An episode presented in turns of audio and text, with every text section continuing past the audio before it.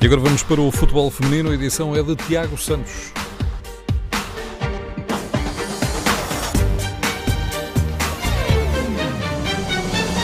Filipa Patão é a nova treinadora do Benfica. Aos 31 anos, a antiga internacional portuguesa sucede a Luís Andrade. Ela era a coordenadora da formação do Benfica nesta temporada, uma função que vai eh, continuar, onde vai continuar, acumula com o cargo de treinadora da equipa principal. A Benfica TV, a Filipa Patão confessa-se surpreendida por esta, por esta escolha da direção das Águias. Além de surpresa, fiquei, fiquei bastante contente. Era impossível recusar uh, um convite deste nível, com esta importância e com esta responsabilidade, com a qual vou, vou agarrar uh, com todas as minhas forças. Quando chegamos ao Benfica temos sempre diversos sonhos. Acho que nós, qualquer treinador ou qualquer, qualquer profissão, uh, se não tiver sonhos, não, não consegue andar.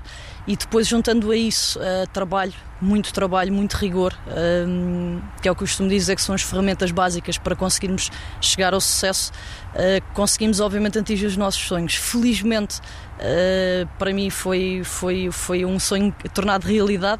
Filipe Patão, que promete deixar uma marca no futebol principal do Benfica. Mais do que finais e mais do que vitórias, nós temos que criar aqui um jogar à Benfica, um deixar uma marca, que eu acho que isto aqui é, é essencial para que o projeto corra bem.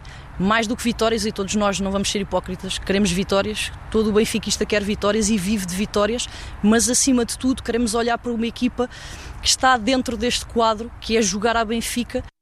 No primeiro mês de trabalho como treinadora principal do Benfica, Filipe Patão vai ter duas finais ao serviço desta equipa, ambas contra o Sporting de Braga, a Taça da Liga e também a Taça de Portugal, que estão agendadas para o mês de janeiro. A antiga defesa central estava há 13 anos no Benfica como treinadora da formação, está a terminar o nível 3 da UEFA na formação de treinadores.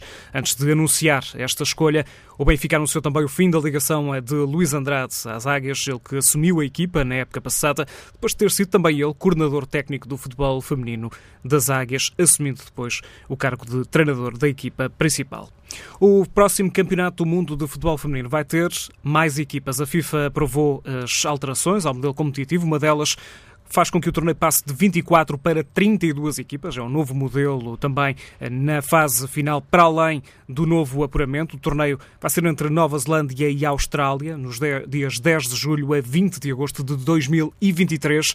A UEFA vai ter agora 11 vagas para este campeonato eh, do mundo. Aumentou assim as possibilidades da seleção portuguesa se apurar para este torneio. Portugal nunca esteve num campeonato do mundo de futebol feminino.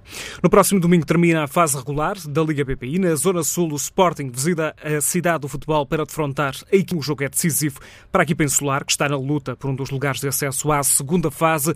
Já o Sporting já tem garantido o apuramento, tal como o Benfica, que nesta ronda defronta o Fofó. Fofó que está fora também das contas para a segunda fase. O Torriense visita neste domingo também o terreno do Amora. A equipa de Torres Vedras precisa de garantir pontos para passar à fase seguinte. Já o Estoril Praia vai até o terreno do Damaiense. Precisa de vencer e esperar por um resultado negativo do Marítimo ou do Torriense para agarrar um dos quatro primeiros lugares nesta fase regular. Na Zona Norte, quatro equipas na luta por duas posições. Na última jornada, o Condeixa defronta a Ovarense. Ovarense precisa de vencer, tal como o Condeixa, para garantir eh, uma posição entre as quatro melhores equipas. Deste encontro deverá sair uma das formações apuradas para a segunda fase. Já o Clube Albergaria espera que o Condeixa ou o Valadares Gaia escorreguem nesta ronda. Para isso tem de somar prontos frente ao Cadima, equipa que recebe esta jornada. O Valadares Gaia também joga em casa, desta feita frente ao Boa Vista. Jogo também agendado agendado para domingo, ainda na Zona Norte, e já com um apuramento garantido nos dois primeiros lugares. O Sporting de Braga visita o Fiães, o Famalicão vai até Barcelos, ao terreno do Gil Vicente.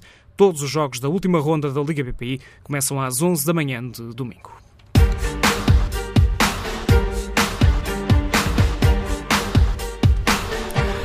A edição desta segunda-feira do TSF Futebol Feminino com Tiago Santos.